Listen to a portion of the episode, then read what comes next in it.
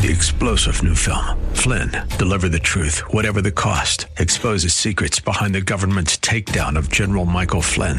Flynn knew what the intel world had been up to. He ordered the first audit of the use of contractors. This set off alarm bells. He told the truth. He was the most dangerous person for Donald Trump to hire. They had to get rid of Flynn.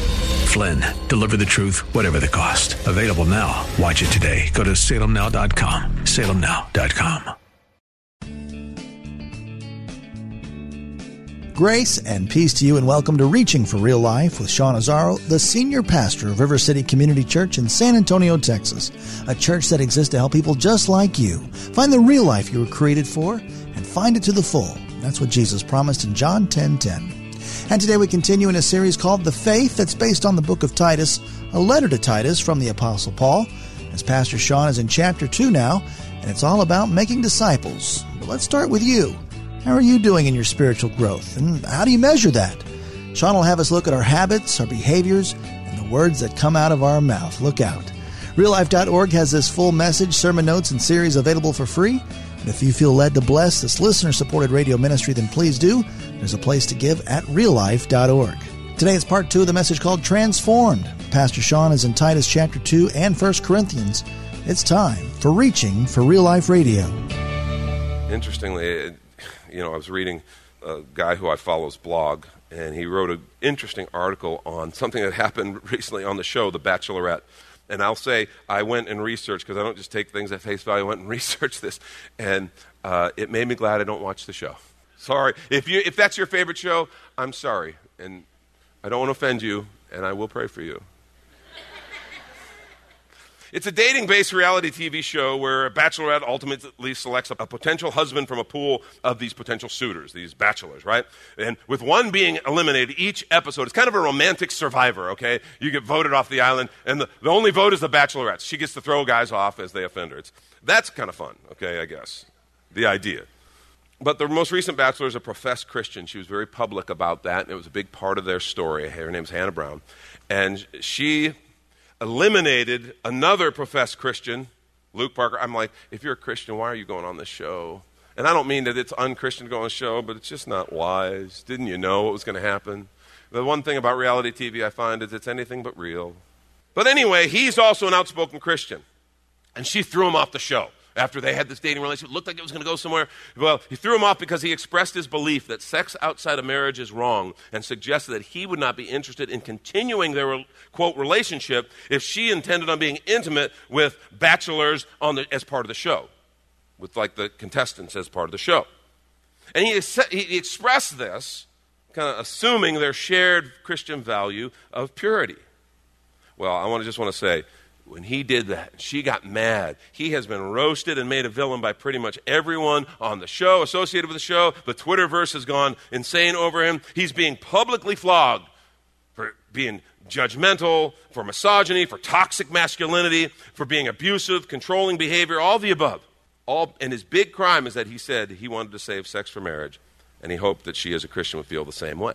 Now, I don't know what he was like. He may have been a putz in every other way, but that's the thing that got him thrown off the show. And she unapologetically, in that process, admitted she'd been intimate four different times with another one of the contestants in a thing they call the windmill. And her money statement, her money quote was, Yeah, I have had sex, and Jesus still loves me. And the idea is she intends to continue. And she's now on this like kind of tour of redefining what it means to be a Christian woman and a woman from the South. And it's just this whole process. And a big thing that gets quoted over and over I've had sex and Jesus still loves me. And I want to say, yes, sweetheart, he does. That's true. He does love you a lot. He loves every person who ever walked the face of the earth, and that includes every person in hell. It's true. Jesus loves us. But you don't misunderstand his love as, as him being easy or him not. Remember, God hates sin because it kills those he loves. It's his love that causes him to really hate sin. I mean, Jesus, I, I, don't want to burst your bubble. Jesus taught about hell, and he wasn't playing. You remember, Jesus is the one that says, um, if your eye offends you or causes you to sin, gouge it out. Because it's better to go into heaven maimed than into hell fully whole. Oh, isn't Jesus gentle and sweet? He's so, he's so passive and timid. Yeah, if your hand offends you and causes you to sin, cut it off. Because it's better to go into heaven maimed than into hell whole. Doesn't sound like Jesus is playing to me.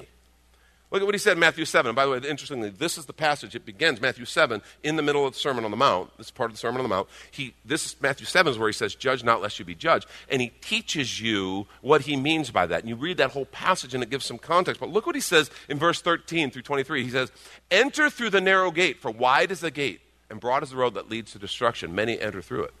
But small is the gate, and narrow the road that leads to life, and only a few find it. Watch out for false prophets. They come to you in sheep's clothing, but inwardly they are ferocious wolves. By their fruit you will recognize them. You mean our behaviors, our thoughts, and our actions create fruit? And it's okay for us to look at that fruit and see what's happening? Do people pick grapes from thorn bushes or figs from thistles? Likewise, every good tree bears good fruit, but a bad tree bears bad fruit. A good tree cannot bear bad fruit, and a bad tree cannot bear good fruit. Every tree that doesn't bear good fruit, look, is cut down and thrown into the fire. Thus, by your fruit, you will recognize them. Look what he says next. Not everyone who says to me, Lord, Lord, will enter the kingdom of heaven, but only the one who does the will of my Father who's in heaven. Many will say to me on that day, Lord, Lord, didn't we prophesy in your name, in your name drive out demons, in your name perform many miracles? Then I'll tell them plainly, I never knew you. Away from me, you evildoers. You see, Jesus isn't playing because he knows what's at stake. He loves you, and he loves you intensely. I mean, you have no idea how much he loves you. But I want to say, unless we repent and turn our life to Him, that love will cause Him to be brokenhearted as He sees us separated from God for eternity. That's what the Scripture says. And God's heart breaks over that. You see, this passage is all about giving us specific examples of this new life. Saying your life should be different because your life has been changed. Phrase he uses over and over again, if you read through the passage, is to be. Old men are to be. Older women are to be. Younger women, younger men are to be. That to be. In other words, it's about something we become, teaching us to become something. Last week, Ryan, I thought he did a great job, and he, and he taught us. He said, God's not concerned with how you look, He's concerned with who you are. God's not concerned with how you look, that outward appearance, but he's concerned with who you are. But, but now, coming into this next chapter, Paul switches that. He continues the next thought in the line. Here in chapter 2, he moves from this idea of artificial righteousness based on appearance, which is what the circumcision cast was all about, that circumcision group. They were all about this outer righteousness, but inwardly, Jesus said, You clean the outside of the cup, but inside, it's filthy. He says it's all about what happens on the inside. He moves on, though, in chapter 2 from artificial righteousness based on appearance to real righteousness based on transformation. If you're taking notes, I want you to write this down. Here's the main point the best measure of who you are on the inside is who you're becoming on the outside. See, the best measure of who you are on the inside is who you're becoming on the outside. It's all about the inside, it's all about what happens in your heart. But it doesn't stay there. That's the thing. Heart change always leaks. It always changes your vision. It always changes your speech. It always changes your behavior. That's what he's getting at in, in, chapter 2. He's not talking about legalism. Like, guys, straighten up and look good. I don't care what's happening on the inside, but at least look good. That's the exact opposite of what he's saying. But what he is saying is hey, the best measure of who you are on the inside is who you're becoming on the outside. Faith on the inside always manifests in how we see life and how we actually behave. If we, if we say I have faith, but I don't act on my faith, then the question is wait a minute, do I really have faith? Or do I just kind of have wishful thinking that I had faith, but I don't? Love on the inside is always going to come out and work its way out in how we speak to people, how we talk, how we interact with people, how we treat people. It's going to work its way out. The best measure of who you are on the inside is who you become on the outside. See, stop and think about it. Growth, change, transformation of any kind, it always involves, and it starts on the inside and works its way out, but it involves moving from one thing to another. The idea is you were this and you become this. This is what disciples do. This is what happens. When a person's heart and spirit is brought alive in Christ, something changes in them. And they fundamentally begin to see the world differently because of what God has done in their hearts and in their lives. And they move from this to this. And I want to real quickly highlight three transformations that Paul hi- points to here in this passage. Okay? Three kind of transformations you move from to. First is move from self fulfillment to self control. And what's fascinating about this is four times in that brief passage we read, Paul talked about self control. Three of this group specifically the older men, the younger women, and the younger men. He said self control. And all the older women go, Yeah, that's right, because we got it down. Mm. No, but then he put a blanket one in later for everybody. Okay, sorry, ladies. We're all in this thing. And, and what he's saying is, is what we need to do is move from this fixation and focus on self fulfillment and move to the idea of self control. Self control. He says it over and over and over again. And really, what we're talking about is flesh control. Isn't it? That's what we're talking about. When we talk about the self, we're talking about flesh control. Look what Paul wrote in 1 Corinthians 6, 18 through 20. Talking specifically about the flesh. He says, Flee from sexual immorality. Every other sin a person commits is outside the body, but the sexually immoral person sins against his own body. Is, is Paul saying that this sends you kind of to a, a deeper separation from God? Is saying this sin is fundamentally worse than others? Is that what he's saying? You're confused right now, aren't you? I don't know. I don't believe he is all saying, because I think all sin separates us from God. All sin grieves the heart of God, and if it's, if it's not dealt with, will separate us for eternity.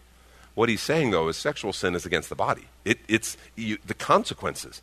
You deal with the consequences of this sin. That's what he's pointing out. He's saying they're very close to home. Or do you not know that your body is a temple of the Holy Spirit within you? Man, that is such an important concept. We all need to grab this as followers of Jesus who are filled with the Spirit. Our body, the part of the world that we, the part of us that interacts with the world, that moves and acts and, and carries out our vision and our will. Our body, he says, is a temple of the Holy Spirit within you, whom you have from God. And look at where he seals the deal. You are not your own. Gulp. You are not your own. For you were bought with a price.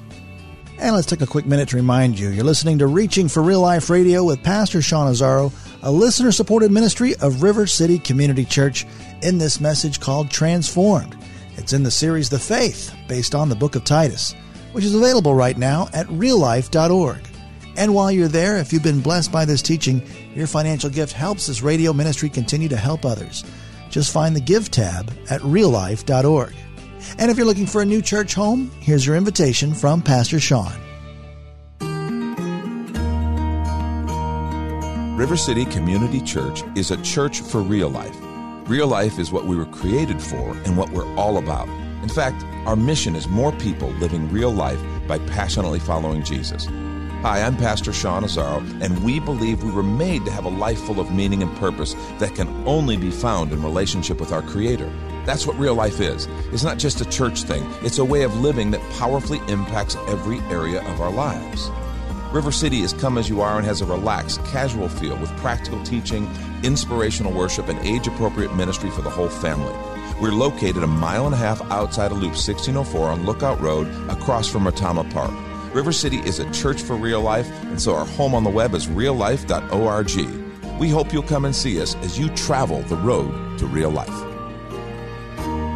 And now the conclusion to the message Transformed. This is Reaching for Real Life Radio. God created us, and we're His by right. And then when I sold myself into the slavery of sin, Jesus bought me back with His death on the cross, paying my death penalty and setting me free. I'm His twice by right. And that's what he's saying. You were bought with a price. So glorify God in your body. He's talking specifically about sexual purity here. It's not a game. But that concept is about like everything. It's like, I, I need to, my life's not my own. What that means, my career is not my own. I mean, I, I can be all about self fulfillment in my career. I want to go to the next level. I want to make more money. I want to achieve. I want the accolades. I want all the stuff. And I become a follower of Jesus Christ. I become a vessel, a temple of the Holy Spirit. My life's not my own. Now my career is different. My career is to serve Him. Doesn't mean I don't have my career. But all of a sudden, I'm living and working as a child of God, as a servant of the King. And that changes it. My family, not my own. I don't just get to do what I want. Lord, what do you want to do? I mean, we talk about even where we live, what we drive, these little mundane decisions. You go, what? God doesn't care about that. He cares about everything because He cares about you. He cares about the things you care about, how I handle my money, what I invest in, what I don't invest in. All of it. Your life is not your own. You're the temple of the Holy Spirit. See, I move from this fixation on self fulfillment, me being fulfilled, and self being actualized and exalted, to self control. And what's interesting, he says, not only that, but thankfully, this is a fruit of the Spirit. And this is kind of the trump card, okay? This is the, this is the thing that really helps you deal with this. Because you're like, oh man, God's asking me to be, I got to muscle it up. No, actually, self control is one of the fruit of the Spirit. Fruit of the Spirit, Galatians 5 love, joy, peace, patience, kindness, gentleness, goodness, faith, meekness, and temperance or self control. And so, in, in reality, he says, You need to be self controlled, and I'm going to give you my spirit who will give you the strength. It's really spirit controlled, isn't it? That's what we're talking about. Instead of flesh control, we're talking spirit control. And so that's the good news. You don't have to do this in your own power. He wants to empower you to do it. But we have to be committed to His process and His work. Our life's not our own. We move from self fulfillment to self control. The best measure of who you are on the inside is who you're becoming on the outside. That's what Paul's trying to tell us. Second thing, from personal rights to relational responsibility. From personal rights to relational responsibility. We love our rights. We live in a nation where our Constitution has the Bill of Rights. And we know our rights. And we'll fight for our rights. But what he's doing is he's saying, while, while you may have rights, he's saying, what I want you to do is have relational responsibility. And it's interesting that all these are in the context of the relationships because we are a family. That's who we are. We are a family. And we have responsibility one to another. Think about the context of a family. How many times, parents, do you have to lay down your rights? You have a right to a good night's sleep. I just talked last night to Chris and Shelly Signs, who have a brand new baby. They have two. Okay? And now they have a brand new baby in the home. And they have that, that happy, but you know, you know the look, right? That, ah, you know, it's great. We love them all so much. How much you sleeping? you, you, you got to kind of intervene. Hey, talk to me. Wake up. You okay? Oh, I think we got three hours the other night. It was great. Oh, we slept until two. You know, you've had the conversations. They have a, they have a right to a good night's sleep like anybody. But they lay down their rights because that's their baby. And their baby's got to be taken care of. You know, you may have a right to certain things, but you take care of your family. You invest. And he's saying, you are a family. Older men, you have a responsibility. Older women, you have a responsibility. Younger women, you have a responsibility. Younger men, you have a responsibility. Move from personal rights to relational responsibility. That's what he's saying. And he uses those phrases, those three words that he uses at Titus teach, encourage, and rebuke. Teach, encourage, and rebuke. We have a responsibility to teach one another. We live in a world that reminds us all, that, that teaches us things all the time that are totally against the Word of God. And it, it, it's everywhere, and it's bombarding our minds. And we're supposed to come together and remind each other that, oh, yeah, that's not the whole truth. And so many of those things are absolutely false. There really is a God, and He really does love us, and He really does fill us with His Spirit, and He really does have a plan for our lives. So when we gather, we teach the Word of God, we encourage each other through our worship together. I mean, that time of worship isn't just about, hey, man, aren't those songs cool?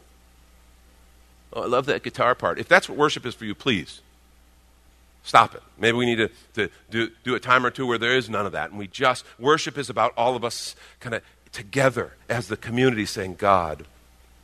All those other things that the world says are on the throne are, are all key. My job, my company, the, the government, the news, the things I'm facing, they're not God. And all those other things are torn down, brought down, and only one remains. That's worship. He's, worship is what's first in your heart. It's not a song service. I love, and it's biblical to sing spiritual songs it's in the scriptures. It's fine.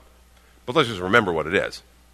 Okay? The, the worship, what we're doing here is we are expressing our adoration, our worship, and we are realigning our hearts with the reality of the universe that God is on the throne. And by the way, the offering or sacrifice of worship is not the song. The offering or sacrifice of worship is me. when I'm saying that, God, you are king, I'm saying I am subject. When I'm saying, Lord, you are my Lord, I am your servant. That's the offering of worship. That's what's happening in the room. And it's, it's like it's, it's a cleansing, realigning reality. That's what we do. We, we teach, we encourage. And then the last one is rebuke. Is this okay? Is, is it okay to rebuke? Oh, no, no, you can't do that anymore. You'd be judging. Do I need to go back to that again? No, I, and, and understand, he's talking about in the context of a community. He's not talking about rebuking to hurt people or destroy people. He's talking in love. And if you've ever, you know, Scripture talks about the rebuke of a friend. Have you ever been rebuked by someone who you, knows, who, who you know loves you, is committed to you, sees you? That is a precious thing. And it's not fun. Doesn't mean it's fun. But man, the problem is too many people don't have that. A safe place where they can be taught, they can be encouraged, have the flames fanned of their gifts and their heart and all that, but where they can also, when needed, get a rebuke from someone who loves them. We're supposed to do that. See, we move from this personal rights and my own individualism to relational responsibility. That's what he's, that's what he's talking about. And a rebuke of a friend is a beautiful, powerful thing. That's why we believe so much in community. It's so important to us. The best measure of who you are on the inside is who you're becoming on the outside. That's what he's talking about. It starts here. This is what's real, but it moves to the outside. And the last thing, so important, from the illusion of permissiveness to the transformation of grace. From the illusion of permissiveness to the transformation of grace. See, we have butchered the concept of grace. We think grace means permissiveness. That's the bachelorette's problem. She's misunderstood, and, and she is not alone. She's been taught that. She has been taught that. It doesn't matter what you do, man. It's all grace, man. That's just ridiculous. I am sorry. See, grace is not permission to sin. Romans 6 specifically says that. He says, he says, Because of grace, should I sin more? No, of course not.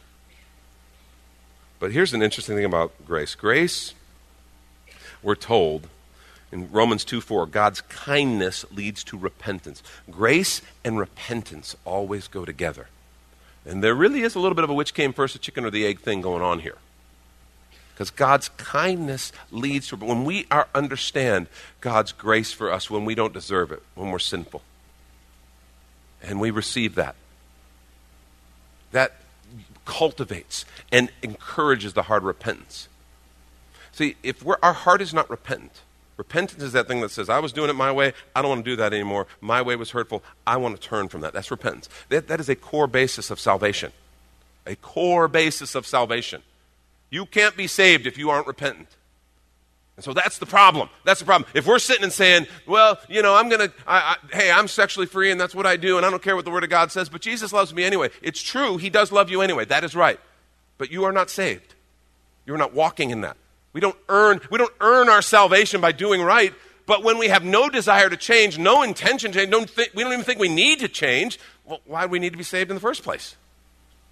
See, that heart of repentance, by grace you're saved through faith. Faith is the belief that says, I understand who he is, I believe what he says, and I need him. Look what Paul wrote to Titus. We read this earlier. Titus 2 11 and 12. For the grace of God has appeared that offers salvation to all people. We get that, and that is awesome, isn't it? Isn't that awesome? His grace.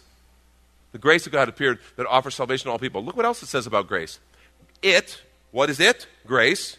It teaches us to say no to ungodliness and worldly passions and to live self controlled. There's that word again upright and godly lives in this present age. Grace shapes us and it changes us. Grace is unmerited favor based on unconditional love, and that's what God has poured out for us. It gives us a salvation we don't deserve. Grace transforms our heart and our spirit. And it also gives us the power to live differently. It enables us to do what we never could do. Grace is amazing, but it's not cheap. It is not cheap. It's not permissiveness. We need to understand that. I can't do a thing to earn my salvation. But when I have really received His grace, it changes me. And I will tell you, for salvation, there are two requirements biblically, and they're just heart conditions. They're not actions, they're not works, they're not anything. They're, but I have to be repentant. I have to know I need a Savior, and I have to believe that He can. Faith. Repentance and faith. And if I don't have those things, I can go to church. I can say, Lord, Lord. Doesn't make me a Christian. Doesn't make me a follower of Jesus. Some, someone asked last night, well, what does that mean if, if like if I'm following Jesus and I and I sin, but I don't I forget to repent and I die in a car accident on the way home, am I going to hell? Of course not. Of course not. It's not like some scorecard. It's not by your acts or your works that you are saved, but your salvation will change your acts and your works. Does that make sense? It's the truth.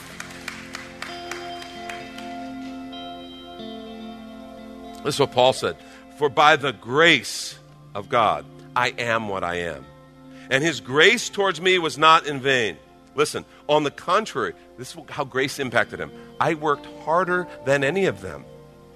though it was not I, but the grace that is within me. Now, grace changes my heart. It makes me want to serve Him, want to be different, want to, to listen for His voice and do what He says. It changes me. But then you realize wait a minute, is it me doing it? No, it's the grace within me. It's His presence, His power. I love this verse of the hymn, Come Thou Fount. It says, Oh, to grace, how great a debtor daily I'm constrained to be. Let thy goodness like a fetter bind my wandering heart to thee. Prone to wander, Lord, I feel it. Prone to leave the God I love. So here's my heart. Oh, take and seal it. Seal it for thy courts above. That's Pastor Sean Azaro. You've been listening to Reaching for Real Life Radio. And if you'd like to hear this full message in the series, The Faith, based on the book of Titus, it's available right now on demand at reallife.org. And while you're there, we'd love to hear from you. Send us a note that this program blessed you, or even better, your financial gift helps this radio ministry continue. Find that Give tab at reallife.org. But of course, you're invited to visit and join us at River City Community Church, located on Lookout Road right behind Retama Park, next to the Real Life Amphitheater. If you'd like to call the church, the number is 210 490 5262 as Reaching for Real Life Radio is a service of River City Community Church. And we hope you join us again next time for more Real Life.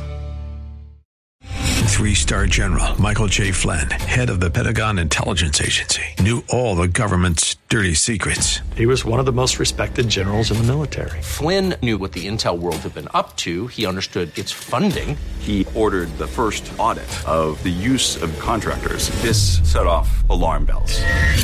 The explosive new documentary, Flynn, Deliver the Truth, Whatever the Cost, uncovers the facts behind this scandal. Flynn told the truth. He was the most dangerous person for Donald Trump to hire. I find out the worst enemy that I'm going to face in my life is right here in America. They took my assessment and they wanted me to change it. And I was like, I'm not changing it. They had to get rid of Flynn with in depth interviews, archival footage, and never before seen personal records of the man behind the headlines. I just felt like I was drowning. Flynn, deliver the truth, whatever the cost. Available now. Watch it today. Go to salemnow.com. Salemnow.com.